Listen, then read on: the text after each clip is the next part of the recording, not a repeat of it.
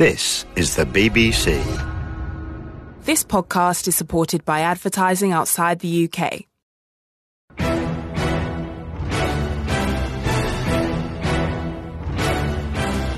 Across Northern Ireland, on your radio, and on BBC Sounds. This is The Stephen Nolan Show.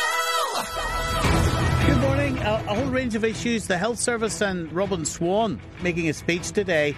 In, in, which he's talking about a year of damage limitation given the, the, the, the pools and, and the pressure on the health service. We'll discuss that today. Should free bus passes continue for pensioners, and at what age should you start to get your free bus pass? Very, very reactive um, on the programme today, as is everything we do, obviously. So have a listen, and you can send us a message if you want on Twitter at Stephen Nolan, or come back to the live show at 9 every morning, and BBC Sounds at whatever time tickles your fancy. Thank you. The Stephen Nolan Show. Good morning, everyone. Thank you for joining us today. Today's Tuesday. Don't forget Nolan live on BBC One tomorrow night at ten forty, and indeed uh, the iPlayer. But let's talk about today. In an hour's time, the Health Minister Robin Swann is expected to speak about significant budget pressures for the health service. He's going to be giving a speech at ten o'clock. We'll carry it here uh, live on uh, the Nolan Show. Now, remember the message that we were getting from lots of these political parties. If only there was an executive. If only there was an executive, local ministers could be held accountable for the services we get.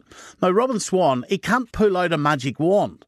He can't suddenly fix a problem that has been building for many, many years. But his party and most of the others wanted back in there so that they could show you what improvements they would make. So, what are his messages going to be at 10 o'clock this morning? What type of trouble is our NHS in? How's he going to fix it? What message is he going to get? Is it going to be one of optimism or pes- pessimism? Are we all going to have to lower our expectations this year in all uh, government departments, giving the stress that we see on money and that finite budget? And the massive decisions that the executive has to make. We know that Minister Swann has warned about a potential 1 billion black hole for, for next year in the health service alone. Now, that includes pay.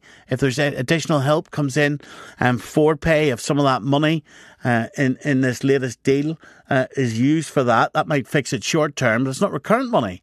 So, how on earth do we find the money to pay the health service wage bill alone, never mind all of the other government departments. Let's stick with health, though, uh, this morning. Former Chief Executive of the Health and Social Care Board, John Compton, uh, with us today.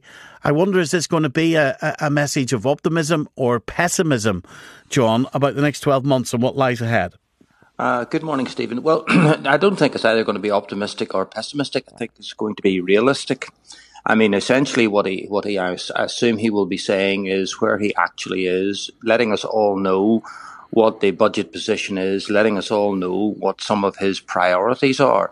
Because despite much of the difficulty that there will be in budget, you still have to take some decisions in terms of where you see the future going, and you can't fix everything at once. So you have to decide which of the three or four things that are really of uh, extreme importance and, and what he's going to concentrate on those. Pay is is is a, such a major issue, John, and, and and we there's no one doubts how hard health service staff work, but it, it, have we got enough money to pay them what we want to and run the service we want to? Well, I mean, uh, the the way it's currently working is, uh, uh, hopefully, the pay deal will come to a conclusion for this year. That finishes at the end of March. The problem will be next year because that starts again in April, and the pay negotiation will have to take place. And the likely prospect is that some of the money that was in the transformation fund will have to go to pay, and therefore the the speed and pace of change will have to be reduced. It's critical that we get uh, you know, uh, uh, from my observation, I think uh, what has happened, to use the sporting analogy, is that the dressing room has been lost in the health system, and you have to get the workforce back on side, and you can only do that by doing the right thing as regards to pay. You cannot leave, you know, solve the pay from now to March and then suddenly you're back in the same place again. You have to sort of say, this is going to get sorted. We're going to do the right thing in terms of pay this year and the right thing in terms of pay next year. Where are we getting the money from to do that? Because the, the, the, Well- this money from this latest deal, this three odd billion, like it Yes. can only be spread so far for so long. Well, that's that's correct. That is, that is correct. But again, remember that deal is, in my understanding, is a two-year deal, and we're moving to a different formula for the money in terms of away from the Barnett formula as it used to be described to a needs-based formula.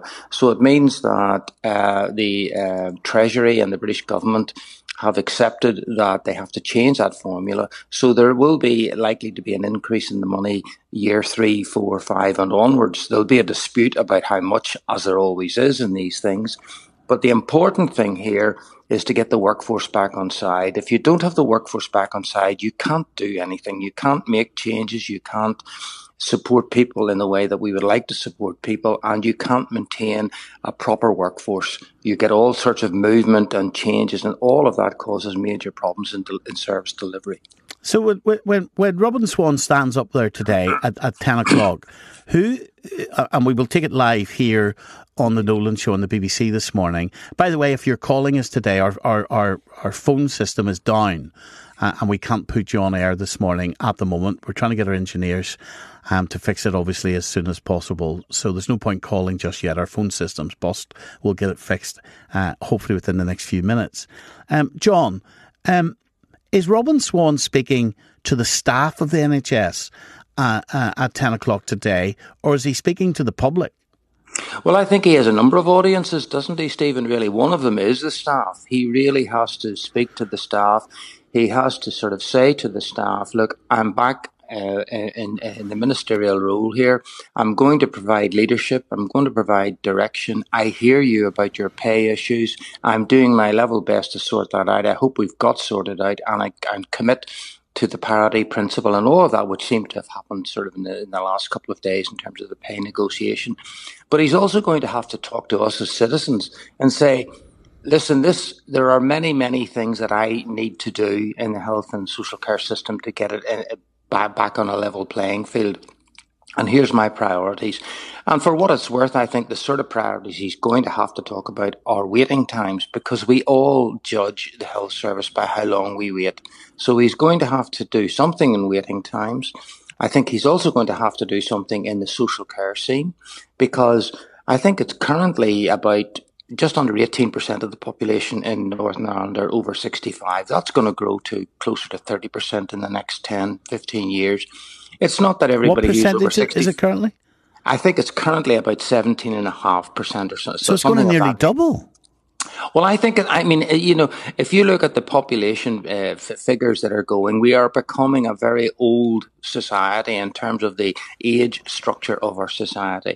And if you don't sort out social care, it's not that everybody, far from it, most people who are uh, 65 are fit well, contributing and doing all sorts of things. But just the absolute numbers and the percentage of people who do need support grow, and the support needs people, and it needs money, and it needs resources. And if we don't do that, we see what happens all the time. Hospitals become the lender of last resort. They become jammed in their ED departments. You get horror stories of, you know, 85 year old lady waiting for 24 hours or something to get through. Uh, so he has to do something on the social care side of things.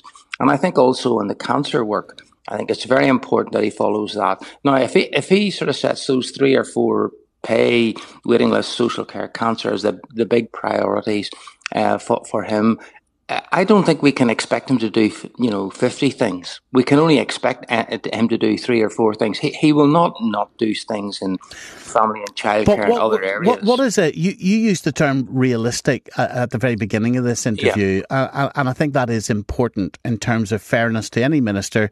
And let's talk about Robin Swann today. In terms of fairness to him, what is a fair, realistic target for his 12 months? First 12 months as minister in terms of what he could achieve, for example, with regards to waiting lists? Well, I think he could get control of the waiting lists. I mean, if the waiting lists showed even uh, even if they stopped growing and showed a, a minor or 5% reduction, it would, it would establish the principle of control. And I think that's what most people want. They, they understand that you can't fix these things overnight. But what they desperately want is they want to see that there is some control brought back into waiting lists and that they're just not inexorably growing quarter after quarter after quarter. So I don't think it would be unreasonable to expect a minister to stabilise the waiting lists and to begin to sh- show those waiting lists uh, moving so, downwards. So, are you saying that look, if waiting lists went up over the over the next twelve months, th- that could be deemed as failure? Well, I mean, I, I think uh, for, from my point of view, I think that's right. You know, I mean, at the end of the day, you know how big the problem is. You know it is the you know number one problem. You talk to people all the time, and they're telling you about somebody they know who's waiting to get some form of treatment or whatever. And I think the society and the executive, it's not just from the from the minister's point of view. If the executive has a legacy in terms of what it wants to do, it's already talked about, hasn't it? Um, the childcare. Um, it's talked about getting public sector pay on a better uh, uh, platform. And if it talks about control in terms of winning lists and puts its shoulder to the wheel, over a one, two, three year period, that is entirely doable. Now, if it's not done, then I think we might all turn around and say, well, hold on a minute. Uh, you, you said when you came back that you were going to make changes for us, and we're not very content with what you've done. And, and, and that's why this, this speech that Robin Swann is, is giving today at 10 o'clock. Let's see um, what is in it. As I say, we will take it live here um, on BBC Nolan, uh, here on Radio Ulster. Alan Stout, chair of the uh, the BMA committee here in Northern Ireland. Good morning, Dr. Stout. Morning, Alan. Good morning, Alan. Okay, we're still having we're still having problems. Um, we, we we can't get anybody on air. We're just talking to you this yeah. morning, so hopefully, right. hopefully, John, you're not going to be on for the next hour and a half. no, no harm to you. we're gonna have to we're gonna have to start yes. to play music or something. Um, yes. Okay. well, one thing I, I would add in the middle of all of this, we're going to talk about, and he's going to talk about money, isn't he, and all of that, and what it's going to do for the executive. It's going to bring front and centre the debate about charging because it is a fact that there isn't enough money to do everything that everybody wants. And, we all understand that. We all understand about realism in the middle of all of that. But we also have to have a more mature debate, I think, as a society about whether or not we're going to contribute financially to that solution or not through charging. And, you know, all of the early signals from the executive are no charging, no charging, no charging. Um, well, the the the the the the, uh, the, the direct consequence of that is that there will be limits and quite strict limits on what can actually be done. But but but look, some people have suggested to me that if we're charging for the likes of prescription charges, it would be a relative drop in the ocean towards what the health service needs. So, what charge would fundamentally change Swann's ability to improve the health service? Um, I don't. I mean, it, it, it, there'll be others who are better placed to talk about the state of charging. But all of the things that we've talked about in the past, and all of the things that appear now to be ruled out, you know, sort of water charge, prescription charges, even uh, things like uh, the car parking charges and health systems and stuff like that. And I think the thing that everybody understands, I, I think, in the world in which we all live, is that you know uh, the, the old maximum is, is true. Look after the pennies and the pounds, they'll take care of themselves. So I know things can look small and they can look insignificant, but they are also, uh, if you like, a sense of uh, giving a sense of purpose, a sense of direction, and a sense of this is the right thing for us to contribute and to do. And I, I do think as a society, people do want to contribute. You, you mentioned social care earlier on. That's massive. Yeah. That's care packages for people who are so that they can be at home rather than in hospital. That could be a, a game changer for the flow of people through hospitals, the availability of beds. If people aren't in a bed in a hospital, they're at home. But where are we getting the staff from? How much are we paying them? How is is that a significant cost within the health the health budget, social care? Yeah, oh, it is a very significant cost. But but the big issue, the underlying issue, and the underlying issue, many people talk about, uh, and, and often it's reduced to money, and money is the problem. We haven't got enough money. We haven't got enough money is the cry. But you know, the really, really hard problem here is workforce. There aren't enough people. I mean, if if you if you look if you look at Northern Ireland, we have 1.9 million people about 900,000 of them in the workforce for good, bad, or indifferent reasons. About 150,000 people don't work. So we actually have about 750 to 800,000 people working, of which close to 10% need to work in the health and social care system if you include nursing homes and uh, uh, voluntary organisations and such that directly provide care. And that's a lot of people. And the first problem is those people that percentage of people don't necessarily want to work in health and social care. So we have to make uh, social care attractive. We have to get it to be properly paid. We ha- because it's in a competitive workforce and competitive market. We have to get it properly paid. We have to get the people properly trained uh, in terms of that, and we have to give them career uh, aspirations you know, often when we talk about the health and social care system, we sort of nostalgically look back to 1948 and, and, and it's just its inception, and, and that's very important. But actually, the truth is we should be looking more to 2048 and what do we want for it when it's at its 100th birthday. And that means we need an entirely different focus on the nature of social care and how we think about social care who works in social care and the type of career structure there is in social care. And how care. much we pay these people.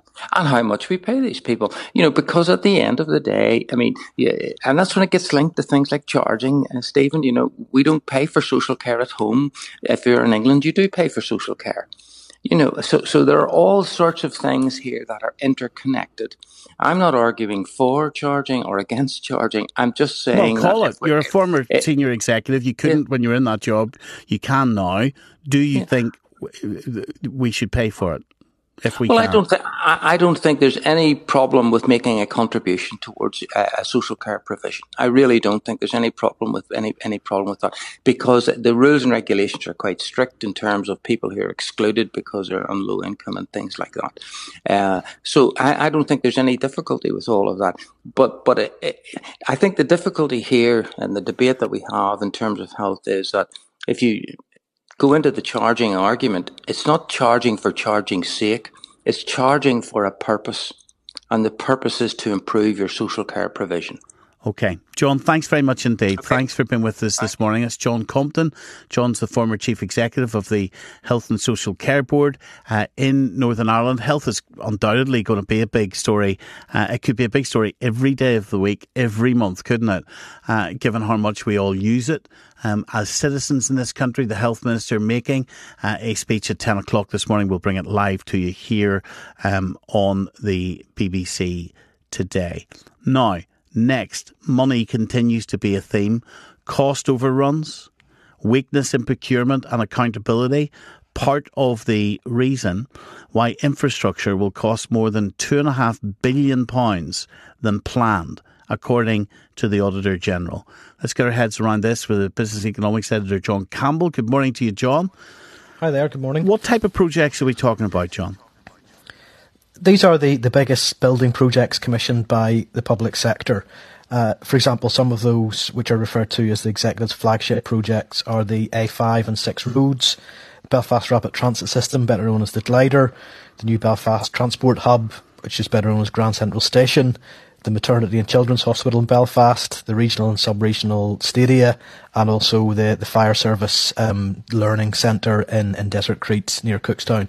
So th- those are the, the seven biggest ones. Um, but what the Audit Office has looked at here is the top 77 projects. So all the recent projects with a value of more than, than £25 million. And they're saying that two and a half. It's going to cost two and a half billion more than, than planned. But when was the, yeah. the that base figure set down? How long back are we looking? Well, in terms of those um, flagship projects I mentioned there, they were first identified in, in 2015, and then the costings have, have come a bit later. Um, so, so, some of these, you know, they have quite a, a long pedigree, and, and some are more recent.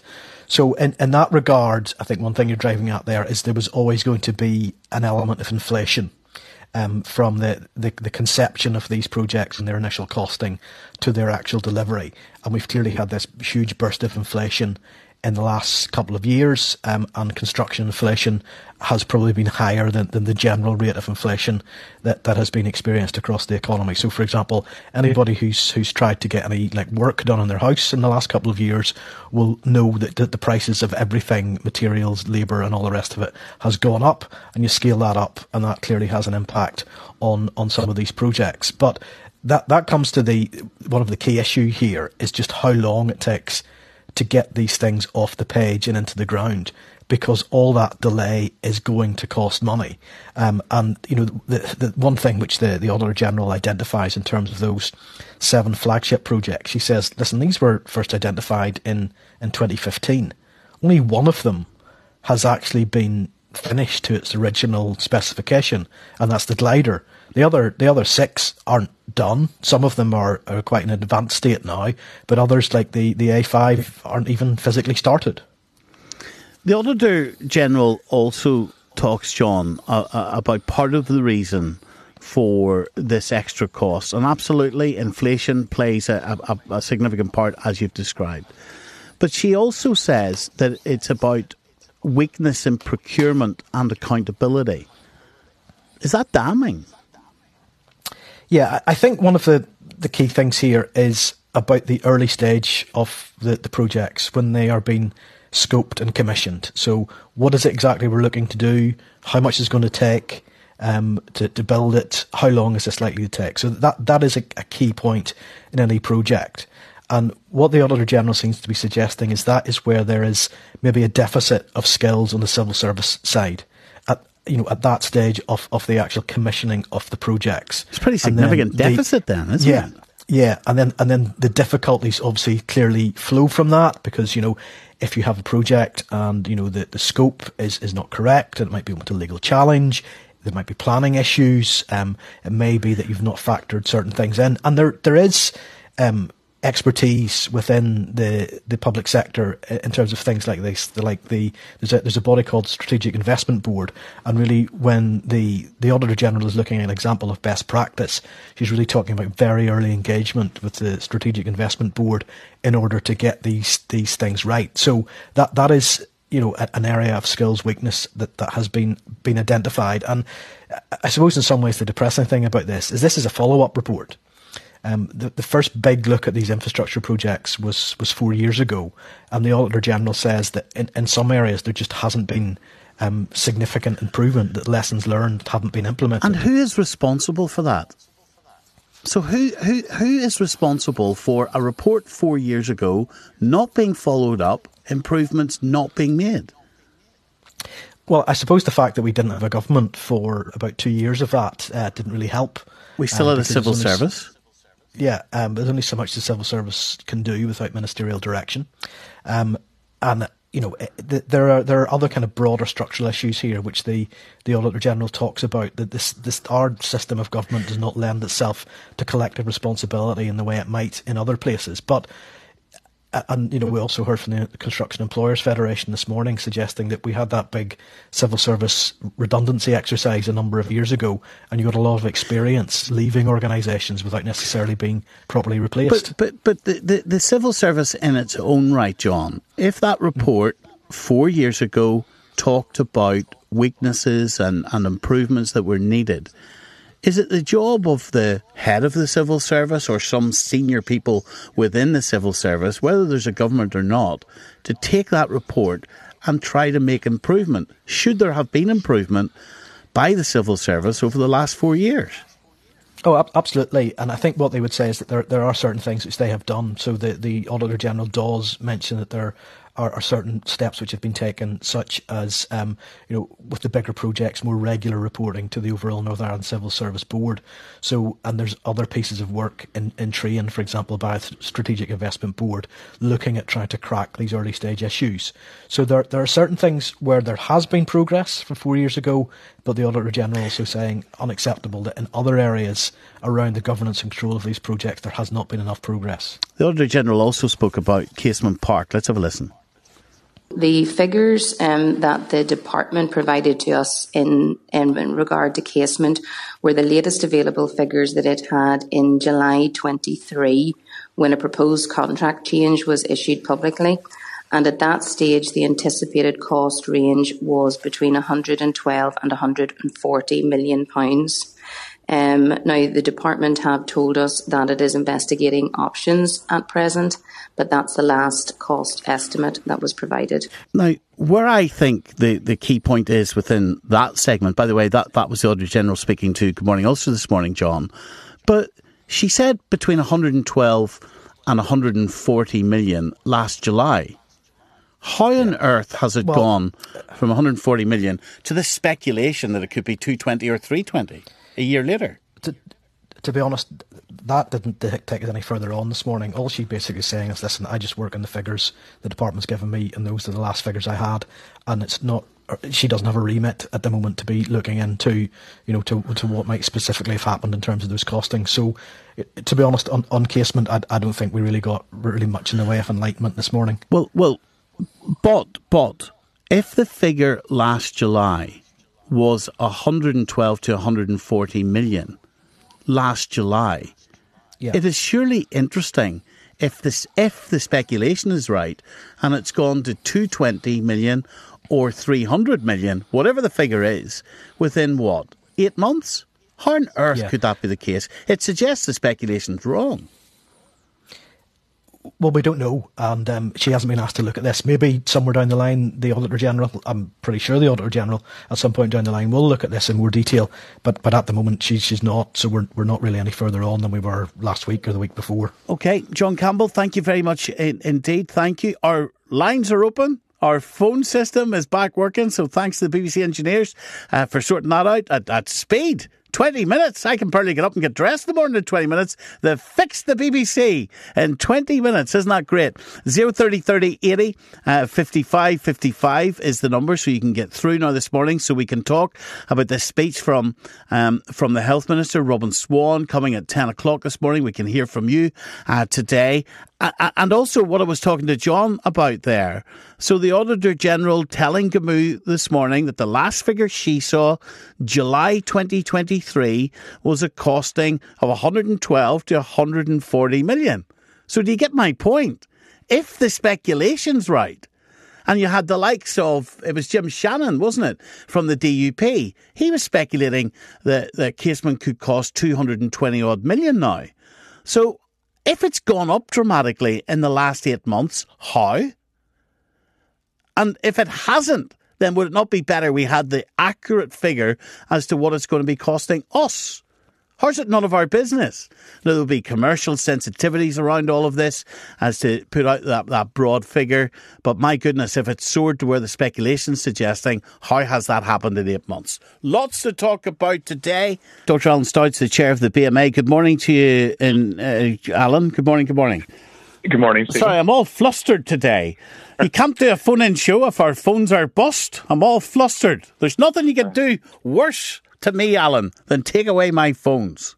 Uh, there. Imagine if you run a GP practice and your phones break. Uh, uh, I can fully sympathise with you. It's a disaster. We're, we're back up and running. Now, tell me this, Alan. Um, here we have Robin Swann, our health minister, due to make this speech in about half an hour's time. I wonder if he is going to try to manage our expectations here in Northern Ireland. Um, do you think he needs to? Are we in for a rough 12 months? Oh, we are. We absolutely are. I mean, everybody working on the front line knows just how rough a 12 months it is likely to be. Uh, and you can see that with the staff. I mean, and, and this is the biggest issue that he has right in front of him is trying to keep his staff, keep the faith uh, on the confidence of the, the staff. And, uh, and and that is going to be so fundamental to these coming uh, 12 months. But we have to be realistic uh, within it as to what we can actually deliver. Well, maybe that means you're supporting the junior doctors, for example, uh, striking next Wednesday. Maybe that means your doctors and your union. Um, being realistic, you've been offered 9% pay rise. You're saying it's not enough. You're going on strike. What's that going to do to waiting lists next week? It won't. It won't really affect waiting lists. To be honest with you, I mean, we have these Taking junior doctors out for a day won't affect waiting lists. How come? when when we've got waiting lists that are stretching for many years. Uh, one day of industrial action won't. Uh, have a, a significant effect on that. In fact, it will be the exact opposite. I mean, the only way we It will for those problems- who have their appointments cancelled next Wednesday. It'll affect them. Well, again, there's been plenty of notice given. I, I don't accept that position either because there's been plenty of notice given of what this day is going to be. So our hope would be that a lot of people weren't actually ever booked for that day, so hence they won't need to be cancelled. You know, so it's about preparing. And this is about the system preparing. But in amongst it, I mean, the vital point in amongst this is that we, the only way we can solve the problems that we have in the health service at the moment uh, is with our staff. Uh, and we need a really strong, a really motivated, and a really committed workforce. And, But- and but- what we're seeing is people leaving our workforce. For what, and this is where the minister's priority absolutely has to be: is that we de- deliver a level of excellence within our health service that we can not only retain our current staff, but we can actually start attracting more people into our health service as well. So 9% isn't enough. Nine percent. So the problem that we have, and why nine percent isn't enough, is that we have worked with government after government, and this is UK government after government, uh, through their period of austerity, where they haven't awarded the one and two percent over a number of years. And the problem that happens whenever you get a big jump in inflation, a big bump in inflation like we've had, and the government still doesn't match that, then people start to get very aggravated and very upset about it. And they look back and they say, well, hold on a second, what about these 13, 14 years that you haven't been matching inflation? And they add that up.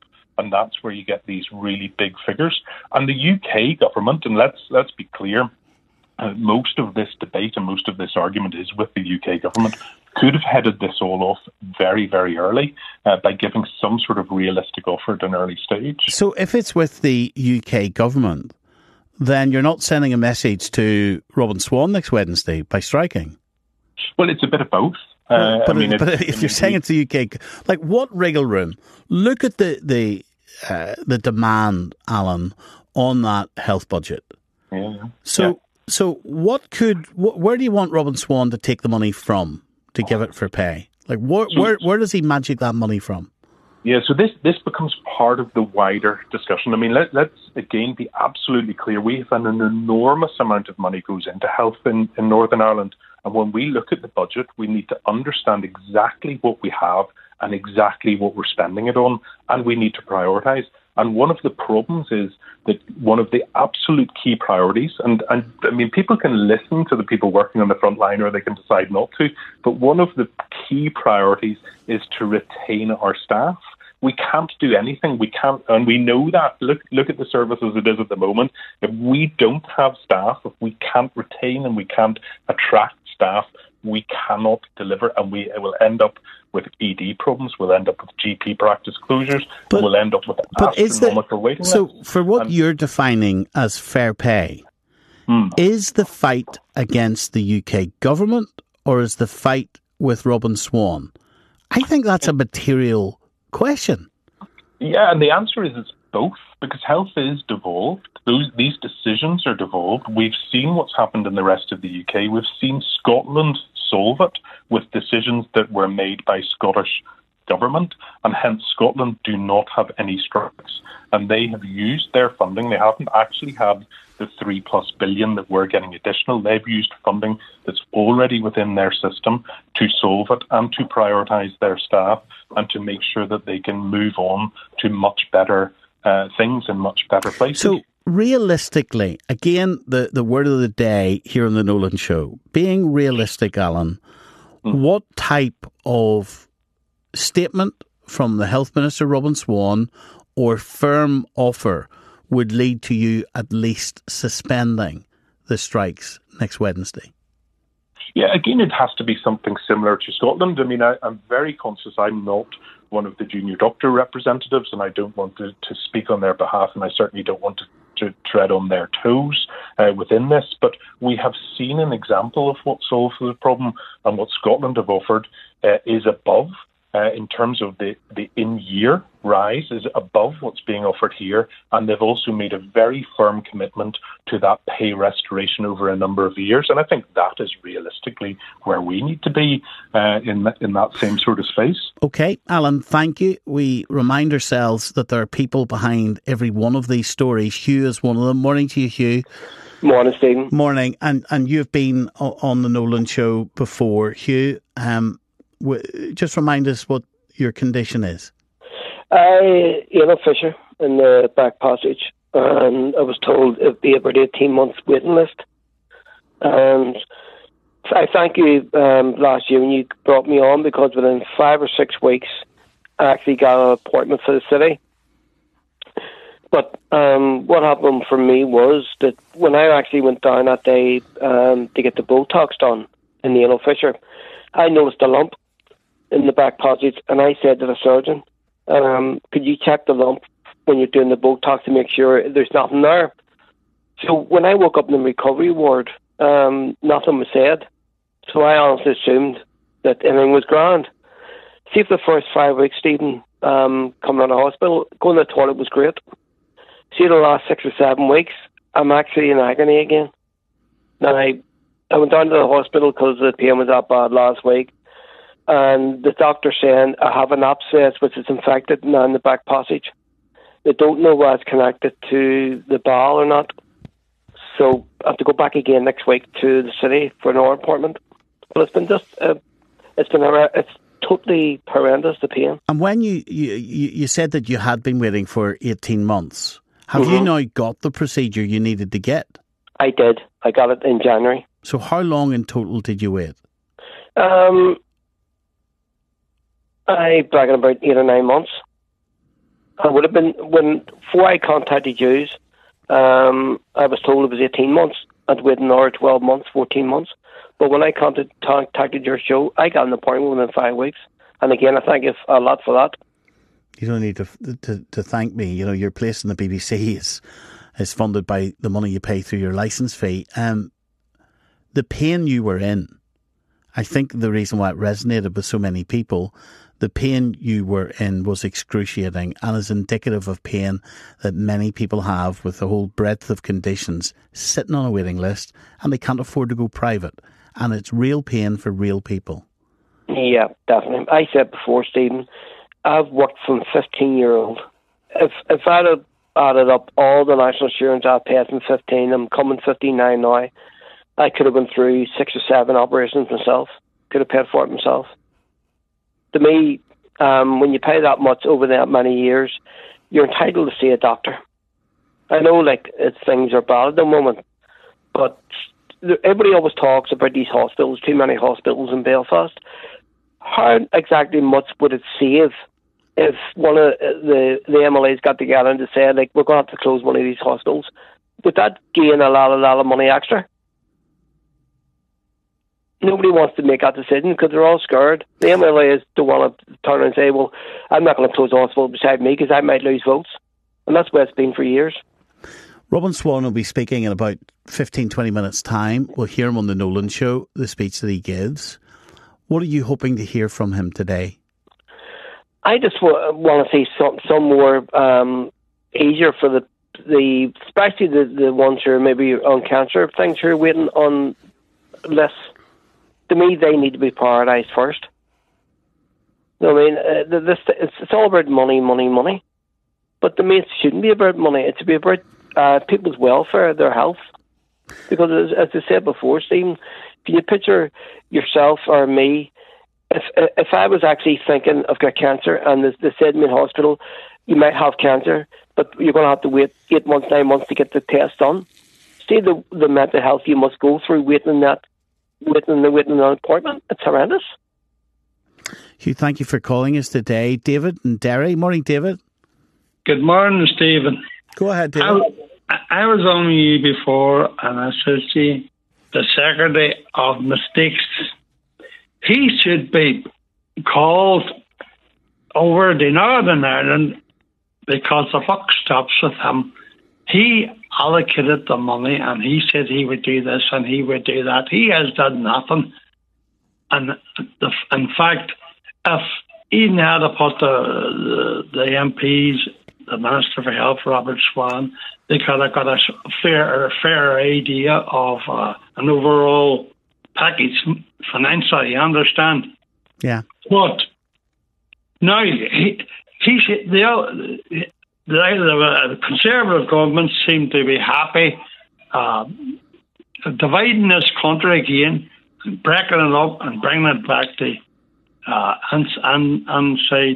political r- rambling over money. There shouldn't be no rambling over money. He should be over here and Rishi Sunak. They can spit, they they can shake a money tree and get us all sorted Well, there out. is no magic money tree, and also, Oh, also the political parties determined that they, they, that that there was sufficient money. Uh, for them to decide to go back into the executive. They wanted back in. They wanted to fight for more money after they were back in. They promised that there would be improvements with the money they had with a local executive. So let's see. If Ah, only there was an do that. executive, let us back in, is what m- most of them were saying. Let us get in there to start delivering for people. So let's see how much delivery there is over the next 12 Ah. months. Yes, but that was after he said that was after it was up and running. I mean, there's nothing more important than peace and stability in this Okay. little part of this island. David, thank you. Thank you very much indeed. 030 30 80 55 55 uh, is the number to call today. Money continues to be uh, a prevailing theme, be it that we're talking about Casement Park and who's going to pay for that, be it that we're expecting the Health Minister today, Robin Swann, to be talking about money and, and, and, and, and, and realistic outlook at the next 12 months and what the health service can afford to pay. And then we look at this next story. The Department for Infrastructure um, has received 20,000 responses. That's relatively high uh, when they were consulting about putting the age up uh, uh, before. Um, you get your free bus pass from 60 to state pension age. The department said the cost of free bus passes has gone up significantly in, in recent years. They say 22, 23, it cost 39 million. It's estimated that'll go up to 44.5 million this year, 52 million by 2030. Chief Executive to the Commissioner for Old People for Northern Ireland, Evelyn Hoey, uh, with us this morning. Evelyn, morning to you. Morning. Finite pot of money. Why should all pensioners get a free bus pass? I guess that's the question. Yeah. Well, I think, you know, Stephen, the, the free bus pass is one thing, but really the bus pass is an access to a lot of other things for older people. I mean, the Smart Pass really has both social, economic, environmental, and health benefits. And doing away with it for older people um, is, is a real short term saving that will pass costs on to other departments. Um, you know, if you just take the environmental goals of the executive at the minute, uh, Smart Pass allows older people to stop using their cars as much. Some households reduce their cars from two to one. Um, you know, we're we're taking cars off the road. We're improving air pollution, and at a time when we're asking people at large to take the bus more often, it seems really counterproductive to take the bus pass off older people. Is it though? So there's, there's nobody questioning that, that it provides mobility, it provides connection, and all of that. The question here is about whether those people should pay for it if they can. Well, I mean, the Smart Pass has been earned by lifelong taxpayers, Stephen. You know, and it doesn't it doesn't seem sensible to take support off one marginalised group to give it to another.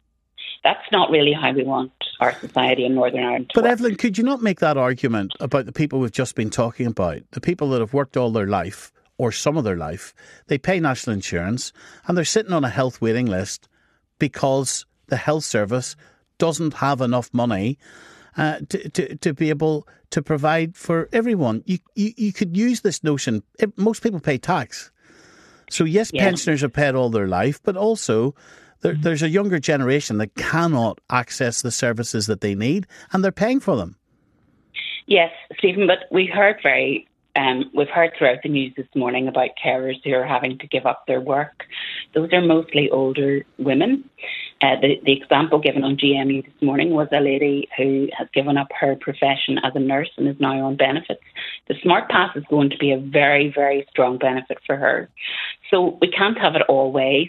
If we want older people to be part of society, to volunteer their services, to provide childcare, to provide caring services for other older people, then we have to give them some benefit. We have to give them some support to do that.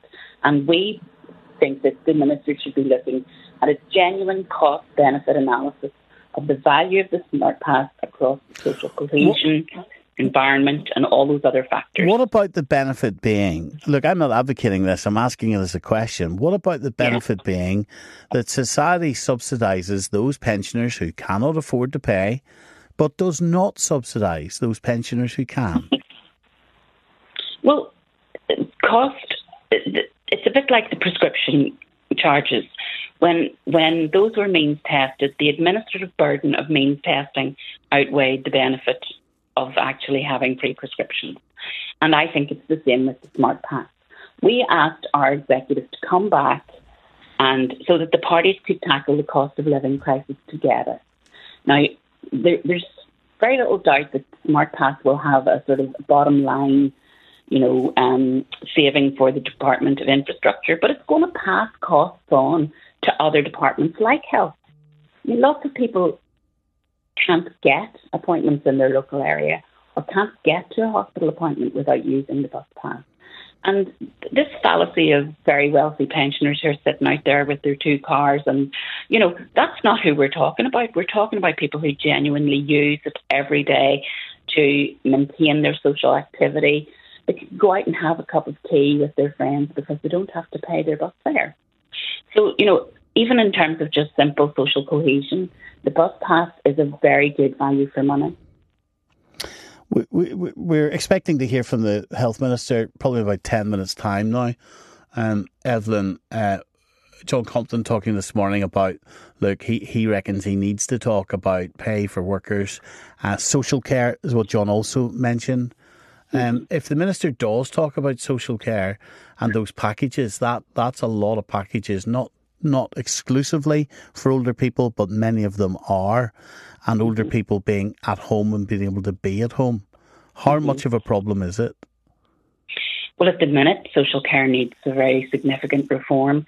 Um, the care home costs, the cost of domiciliary care, the availability of domiciliary care in in uh, local areas is really poor at the moment. Lots and lots of older people are complaining to the Commissioner that they simply can't get that kind of support. And I think we all, as we head into our older age, want to live at home as independently as possible for as long as possible. But the current state of domiciliary care, the really extreme care home costs, access to GP services, the waiting lists, all of those things combine to make it very, very difficult at the minute for older people. Evelyn, thanks very much indeed. Thanks for coming on this morning. 030 30 80 55 55. Thomas in Cullyhanna. Morning, Thomas. Morning, Stephen. Go ahead. Well, I think it's an act of madness if they're going to take the, the passes off these people. Well, they're consulting. They're consulting on raising the age. Yes, to 65 or 66. Yeah. But 67, I think is it? I don't know. Something like that. If, if they take this off, that they, there'll be a lot of uh, hotels in Belfast will be closed because the trains I travel to Belfast or Dublin a fair bit, and the trains are packed like sardines in a tin with aged people on the train. And you're telling me a lot of them couldn't afford the train fare? Yes, I think pensioners should, should, should get this when the, when they walk Why? To, 60, to 60 or 65. Like got, they're walking but, a long time and paying tax. Thomas, like, it's not popular. And there are a lot of older people listening to Nolan today. It's not popular for me to ask the question, but I'm not here to ask populist questions. I'm here to ask realistic questions. Here's one of them, Thomas, right? For those people that are currently paying their taxes, uh, lots of tax to drive on our roads, and they're seeing the amount of potholes on our roads, that costs money to fix. As soon as you start working, I've been working from I was 14, 15. You're, so pay, you're paying national insurance, right? You're paying national insurance. Part of the reason you're paying it, so if you get sick, you'll get into hospital, you'll get treated. Many people of all different ages are sitting on waiting lists. There isn't enough money. You've got the likes of Casement Park. Many people out of their taxes will be thinking, well, do you know what? We want to be able to afford this massive stadium. We want to be able to afford it. There's a there's a there's a demand on money uh, for that as well. So why should pensioners get this special treatment of don't touch us even if we can afford to contribute? Well, do you know much pensioners are getting here less than two hundred pounds a week? And if you could live on that, you're, you're good and, and run a car like. And if they're not entitled to a pass to Belfast or Dublin, what about the rich ones? Well, they could, they could sort out the rich ones and, and, and take, take it off them, surely. I'd be all on for that. Thomas, thank you. Phil Kelly, commentator. Brendan Mulgrew, commentator, former special advisor. Morning, Phil. Morning, Brendan. Morning, Stephen. Morning, morning, Phil. Go ahead. You, you and Brendan. Phil, you go first. Go ahead. Well, talking about reducing the access to free travel points to an absolute lack of ambition. It also points to an economic illiteracy that is prevalent among UK policymakers, especially in the last number of decades. The secret to a successful, effective public transport system is convenience and low cost. Ticket sales and raising the cost of travel do not represent an effective or realistic funding model for public transport. So, if you take the example in 2020, this is where this idea is going in the opposite direction of prevailing logic. In 2020, Luxembourg became the first country in the world to scrap all travel fares on public transport across the country, and the benefits have been huge. Now, the the the money raised in ticket sales and travel was 40 million in Luxembourg a year to pay for a system that costs 800 million euros. So raising prices or, or adding more people into the pool of paying passengers doesn't fund a world class public transport system. You've got to do it a different way. And really, the benefit of not only giving it to, to uh, those over 60, but expanding free travel, the economic benefit is huge. It has a benefit in well, reducing the economic uh, cost for the congestion on our pensioners alone, according to the Department for Infrastructure, is 52 million by 2030. Brendan? Stephen, there's been a lot of talk about the free bus pass for pensioners. And, and pensioners, I wouldn't disagree with much of what Evan had to say.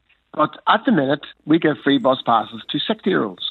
And if we were starting with, with no concessionary fare scheme in place and we were designing one, why would we start with people aged 60 who are working? The vast majority of you're not paying. When you're 60, you're not a pensioner. So if, I, if the last day of my 59th year, I will pay £2.10p for the bus to work. But the next day, when I'm still earning the same money, still making the same contribution to society and everything else, I get it free. It is absolutely illogical. So the people who can well afford to pay for public services are going to get free travel uh, to and from work. And when you're age 60, you're most likely towards the senior part of your career. You're earning more than your more junior colleagues. You're the one that's getting free Well, travel. it's called you've paid into the from work. system, get a bit I know, back. yes, I know, but so far, Stephen, Get a bit back. so far, like so, far, I get a bit back when you're when you're when you're not when you're no, no longer uh, working. When you hit- when you do, when you hit pension age, sixty seven, whenever the state pension kicks in, absolutely great. Give people free travel, or and it's not just about extending the age.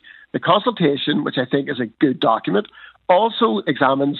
Uh, things like expanding to people with disabilities so that they don't get half fare, they get free fare. Let's do that. The, it talks about taking the uh, making the concessionary scheme available off peak, so it only kicks in after half nine. There's a certain logic to that. That means people that are If it's giving it to they'll to Stephen, to work. Stephen, this, this argument is decades out of date. Tell you what, And Phil, stay, stay there for me. We'll pick it up after the, the 10 o'clock news this morning, um, if that's all right. So stay there, Phil. Stay there, Brendan, if you can. 030 30 80 55 55. So a lot going on this morning. We like it when there's big news days, don't we? And there's lots and lots going on for us to talk about. We're expecting to hear from the Health Minister, Robin Swann. Let's see what he says in this speech that he's due to give in the next few minutes. And we're talking about free bus passes this morning. I was about to say that if older people get a free bus pass, why don't children? Why not give it to children as well so they can uh, drive about? Right, we're in the middle of talking about bus passes. There's a consultation, 20,000 people, which is relatively high actually for a consultation. Um, it ended last August. Uh, they received 20,000 responses to whether the age for your free bus pass should go up from 60 to state pension age. That's going to become 67 uh, very soon, isn't it? Or that's um, I think that has been decided. Check it. Certainly 65, 66, isn't it? Um, Phil Kelly, you were about to. Brendan Mulgrew was suggesting that some people, some pensioners should be paying for them. Phil Kelly, you were objecting. Yeah, but Brendan is making an argument, and this debate is decades out of date in modern developed developed societies, and no one is looking to the UK as a model of public transport provision or infrastructure. It is a failed model. And now, what I'm saying is, you want to expand the amount of people using public transport. That that those paying fares and and tr- uh, travel costs are not funding that service. No world class public transport system is paid for by fare pay- paying. But there is a real And cost to these free me bus passes. It, it is this year let me and a half million pounds. Yes, but if you're not economically illiterate, then countries like Luxembourg are saying there's a real argument and benefit for actually increasing the number of people who travel for free, and they have done it for everyone across the board. And many Luxembourg one- across Europe.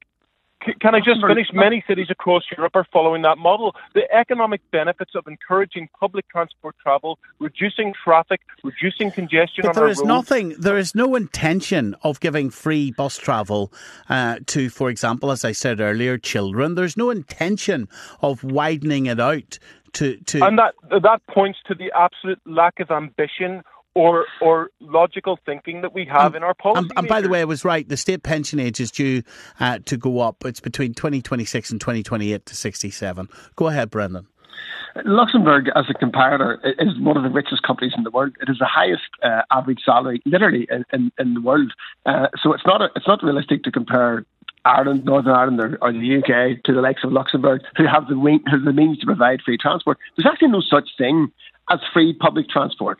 It, it, it- has to be paid for, if not by individuals, then centrally or through higher taxes by someone. Someone pays for the transport system. You know, the government gets the money off off taxpayers uh, and off businesses. So for every free fare that a pensioner gets, and someone over 60, sorry, to clarify, someone over 60 gets, the Department for Infrastructure pays for that. And that's £2.10p, whatever the fare is, that, that's going free for a train journey or a bus journey, that cannot be invested elsewhere. And what the result of that is, we are reducing public transport services in rural areas because there's not enough money to go around.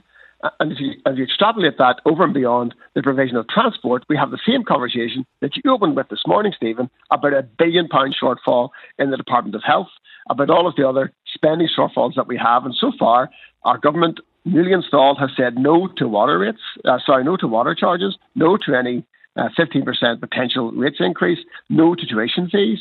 You know, we're going to need to say yes to something we can't give away everything for free and continue really to have essentially essentially a low tax account. It doesn't work, Phil. It doesn't add up.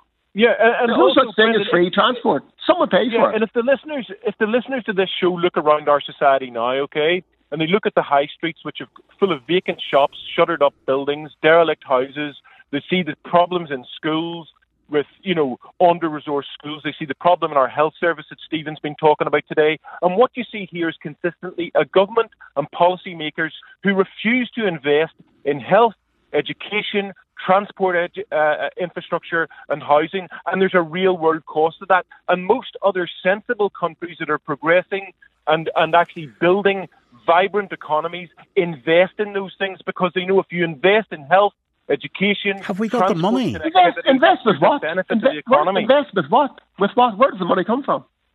If Well, we're giving everyone free, if we're giving everyone free shortage of travel, money, Brendan, you do know that.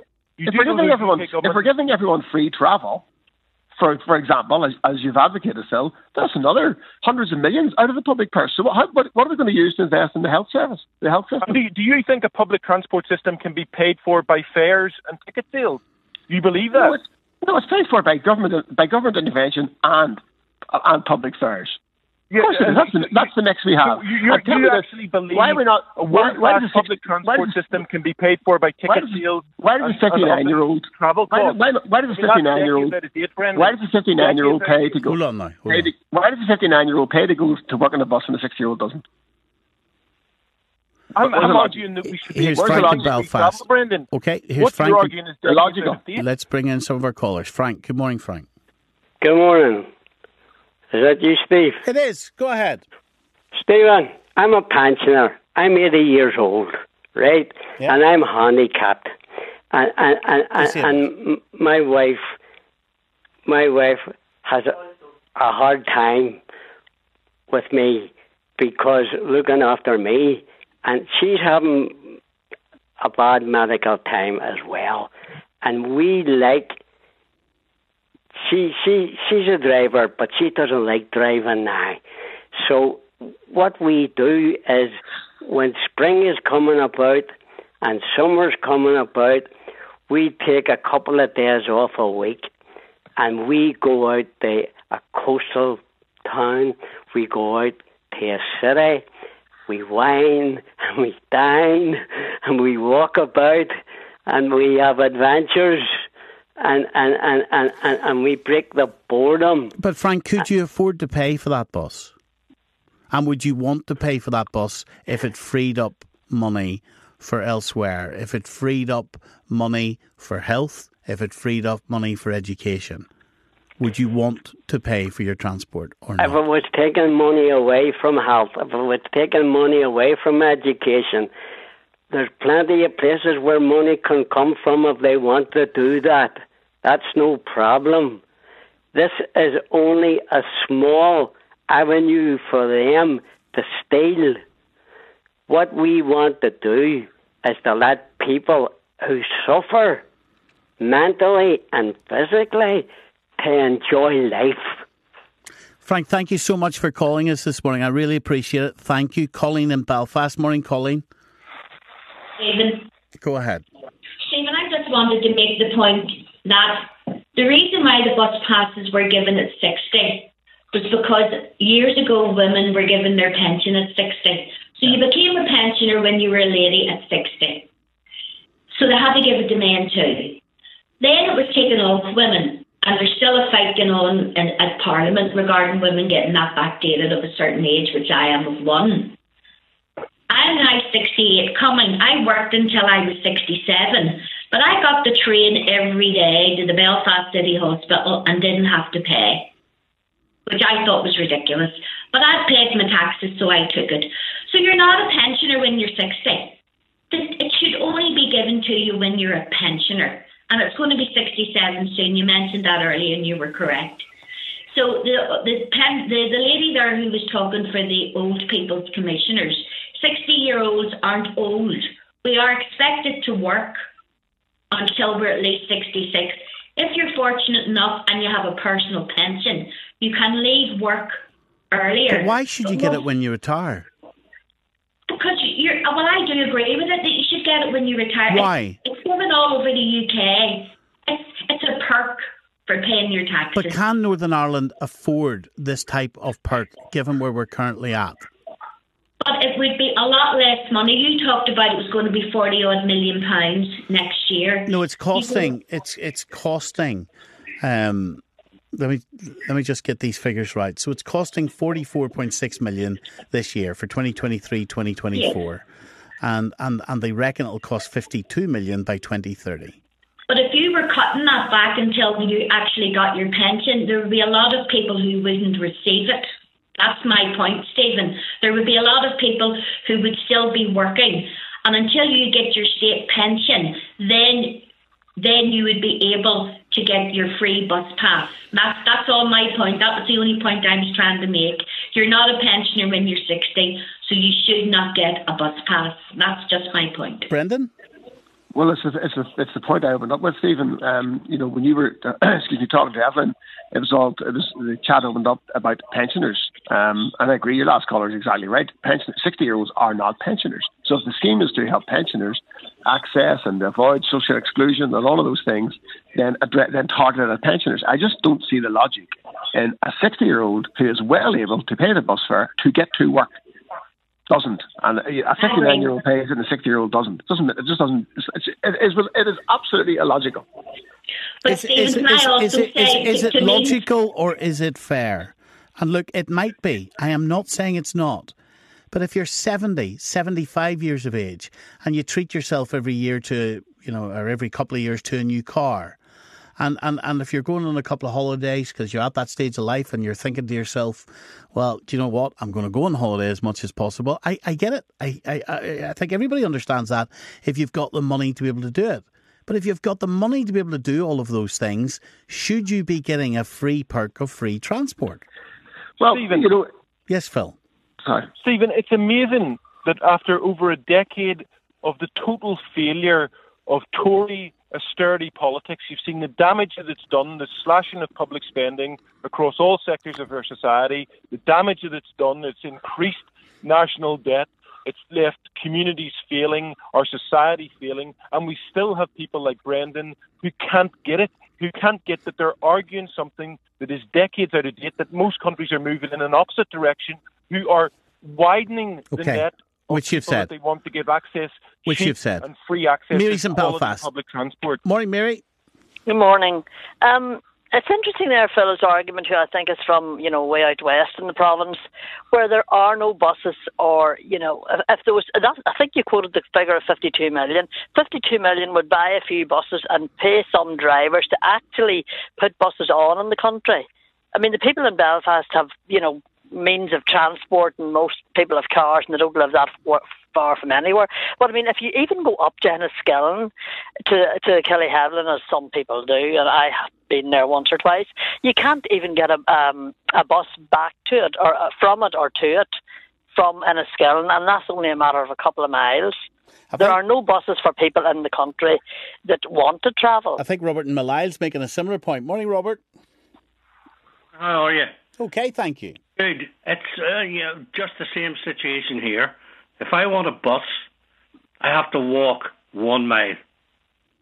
And at 74 years of age, I'm not really capable of that. So the, the system just seems to be unreal, and nobody cares anymore about who gets what. And, uh, you know, I just, I feel so frustrated and angry that at, at my age, I drive a car. I have a car. You don't need a bus then. Sorry? You don't need a bus, Robert. I don't need a bus, Stephen, but I would, uh, to be honest, uh, like to be able to walk from where I live to Carrowdore, Yeah, get a bus in the Bangor, yeah. have Oh, a foot around the shops, whatever, Sure. bus back because it's free. But everybody wants to take that away from you. I've never used it. I've had it for, oh God, I don't know how many years. Never once used it. Because you can't, because there's there's not a service close to you. That's that's about the height of it. Yeah, but do you? I just prefer to walk out my door and get into my car. But given the fact, Robert, that look, you, you can afford a car, right? And I'm not I'm not saying that in a pejorative way. No, You- no, you- so can you. No, I absolutely. So I'm not saying that in a cheeky way. I'm saying, Right, look, no, I understand I'm- that. I'm saying- I, I apologise. I shouldn't no, have. no, no, no problem at all. So look, Robert, given the fact that you can afford a car and there's insurance with the car and, and, and taxes and all of that that we pay for those of us who have a car, w- would you be prepared to pay for a bus pass if it was a better service? Absolutely. Absolutely. Or do or do you think, Robert, by the time you get to seventy, you've worked all your life, you've paid a fortune in taxes. Maybe when you get to pension age, society should be giving you a lot of free things if it can. No, I disagree with her. Tell me why. Um, you know, I'm at. Well, I mean, I stand on my own two feet. I'm not short of money. I've had a lot of pensions that have come and paid out. Uh, that gives me a healthy bank balance. So what I would basically say is people aren't careful enough uh, when they're younger. To I can remember when I was in my thirties, uh, being advised to take out pensions, and I laughed. And now I'm going, yeah, should have done that. Did it? I know. I'm uh, reaping the benefits. I know. Listen, thanks a lot for calling us today, Robert. My pleasure, mate. All Thanks the a lot. All the best. Morning to you, Joe and Warrenpoint. Morning, Joe. Hey, Stephen. Stephen, I totally agree with Brendan Mulgrew there. Totally agree with him. And another question I want to ask is it the case that if you're 60 years of age in the six counties, that you get free pass, and you be, when you come 67, whatever it is now, do you get an All Ireland approach? And if it's the case, who pays for that All Ireland approach? Is that through the Northern Ireland office as well? Did you say All Ireland? The All Yeah, Ireland yeah, pass you- kicks in when you're 65. 65, yeah. So who pays for that? I'd like to know. And I do, I do just, and I do agree with Brendan uh, completely. We have to stand up, Stephen. Have to stand up. This is no more, no more a free society. Everything cannot be free- free. I have, I have free medicals. We all have free healthcare. Since January, no, sorry, since August, I've spent two thousand pound on private appointments. Now I'm not well off, far from it, but I've no option. But I'm trying to ease the burden on other people. And we all know, and another point to the bus, if you're going to the hospital appointment, now uh, over 60, they should bring that ca- their uh, appointment letter with them and show it to the bus driver. And, and that's a free pass, you know what I'm saying? We can't have it any longer. We can't keep giving free, free, free, free society. It's not on. We're going to have to get money from somewhere. And I think it's the likes of Brendan there that needs to be put in that position and more like him. And, you know, make that big decision. We can't keep carrying on the way we're going on because it's not, it's not, it's not very helpful. It's not going to, it's not going to sort anything out. There's big decisions to be made, and they're going to have to be made, and that's the bottom line. We all stand up, put our hands up, and say yes. If we can afford it, we can afford it. If we can't, we can't. Joe, thank you, Philip in Belfast. Morning, Philip. Stephen, uh, I think it should be like uh, people who can afford it. You know, should should have to pay for it. Like I don't know, fifty thousand, anything over fifty thousand or something like that. Uh, and then Casement Park, Steve, I was just wondering how, why it's costing so much for that and why it's not. Well, we don't know how much it's costing. Uh, well, I don't know. It sounds like a lot anyway. You know, I've heard 500 million going about. There's, there's nobody talking 500 million. So um, it was initially to cost, I think it was 70 odd million pounds. Right. Um, we, we know from the Auditor General's interview with Good Morning Ulster this morning, the last figures that she saw July 2023. I think it's why what the Auditor General said to Camus this morning is important. So she said that the last figure she saw pertaining to July 2023 was that it was to cost somewhere between 112 and 140 million. So is right. is has that figure changed much in the last eight months? We don't know. But okay, because it seems like a lot, Stephen. Anyway, but it's just a pity I had to get to that stage where it's costing so much. Like, but there you go. I, I was just thinking maybe it could be social action instead of because I'm not too sure if there's other communities are going to go that far anyway out there. You know. Ivan and Coleraine. Good morning, Ivan. Right. Good morning, Stephen. Morning.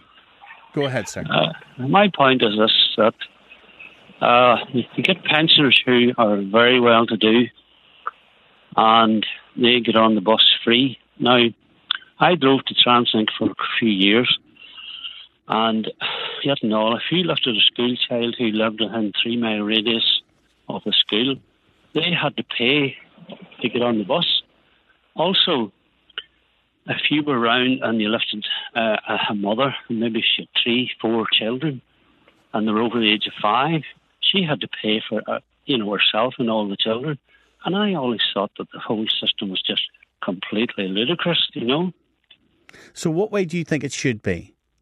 Well, for a start, I think all children up to the age of 16, which is school leaving age, should be free on the bus at all times. Now, as regards pensioners, well, I mean, how do you know who's well to do and who isn't?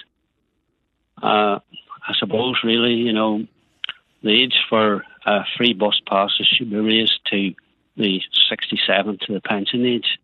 You know? is, is there something to be said, Ivan, for a society, for us all committing together that no matter how tight we're all getting it in terms of a country with a with a, a finite of money, amount of money to spread through services, is there something about us all giving a commitment to each other that if we're lucky enough to get to pension age, that, that, that we will make life as comfortable as we can, prioritize as much as we can, give give free things to as many pensioners as we can. In other words, work hard, get it. Get, you know, we'll look after you when you get old. Well, you know, that's fair enough. And really, you know, I'm a pensioner and I would love to get everything free, etc., etc. But I think that pensioners who are well to do have an obligation to pay their way and assist those who are struggling at the bottom end of, of the, the, the, wages. You know what I mean? That's my opinion. Okay. Ivan, thank you. Good morning to you. David in North Belfast. Morning, David. Hello, Stephen. I was talking to you one time before about this revenue rating issues. Now, I'm entitled to a bus pass, but see, at the end of the day, I can afford to pay for buses, so I don't think I should get it free. But why not? If if people are means tested for for the bus ticket and they can afford to pay for it, let them. But other things, see, like the, the hospital nice. Everyone I know, the man, even people that's on disability and pensioners say they would like to pay for their prescriptions. They wouldn't mind as long as they know the money's come back into the health service. But another way, why not have like a voluntary thing? Where if you go in to get a prescription, you can put money towards it, or if you go to the doctors, you can put money in, or if you go into A and E, you can put money in. Things like that. There, then people's not being forced to pay it. It's voluntary.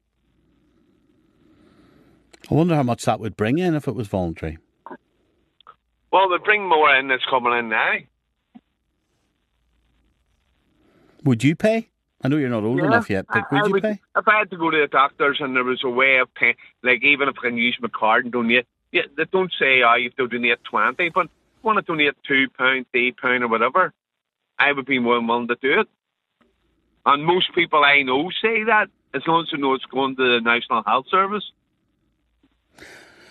Well, you talk about the, the National Health Service and this uh, speech that we were uh, telling you that Robin Swann um, would give at 10 o'clock this morning. He has described uh, the following year, the year coming up, as a year, quote, of damage limitation. Brendan Phil, let me get your reaction to this. Health Minister Robin Swann has warned of an extremely difficult and worsening financial position for health and social care services.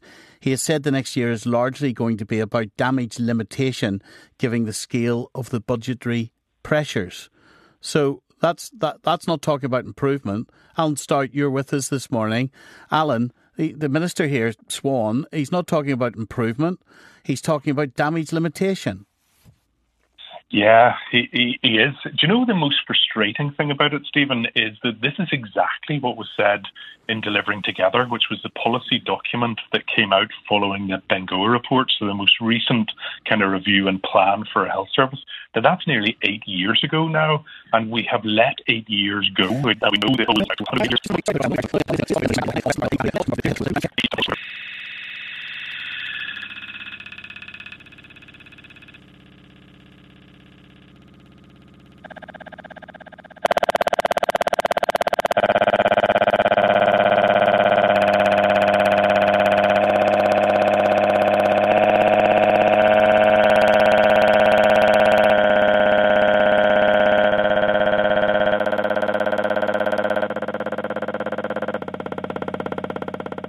Those are the three big ticket items that are in delivering together.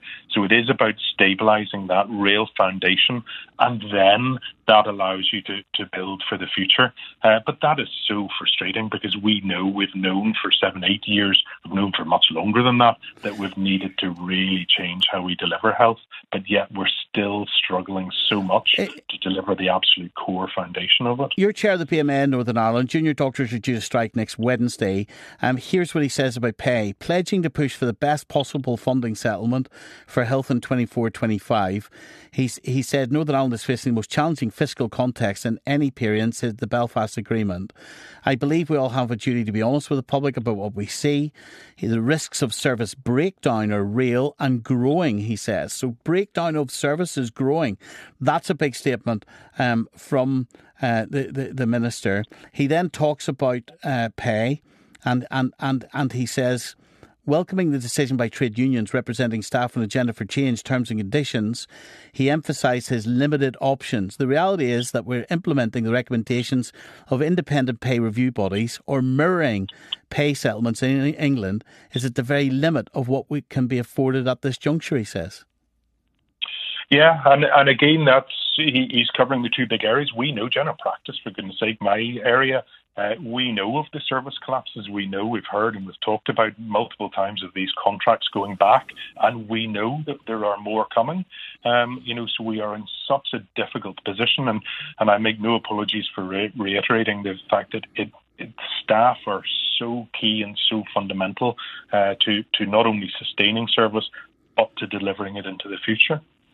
He says, I don't think it's feasible to expect executive ministers to be able to undo uh, the, the, the, consequences. He's talking here about uh, long term grievances of below inflation pay awards over the past decade. He says the quarrel, the dispute is national, and if there is a solution, it will have to come at a national level, he says.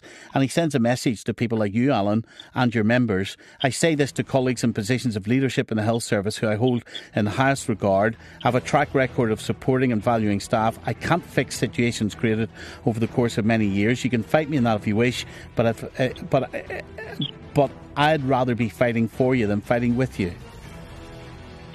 Yeah, and I mean, again, that's that's encouraging to hear. Um, it's but it's it's so important. You know, the the reality is that we are losing staff. We need to to make sure that we retain who we have here at the moment. We're not even doing that, but ultimately we want to be attracting more staff in, and we want to be the centre of excellence that people want to come to, want to support our health service, and want to deliver okay. these services that we we all want.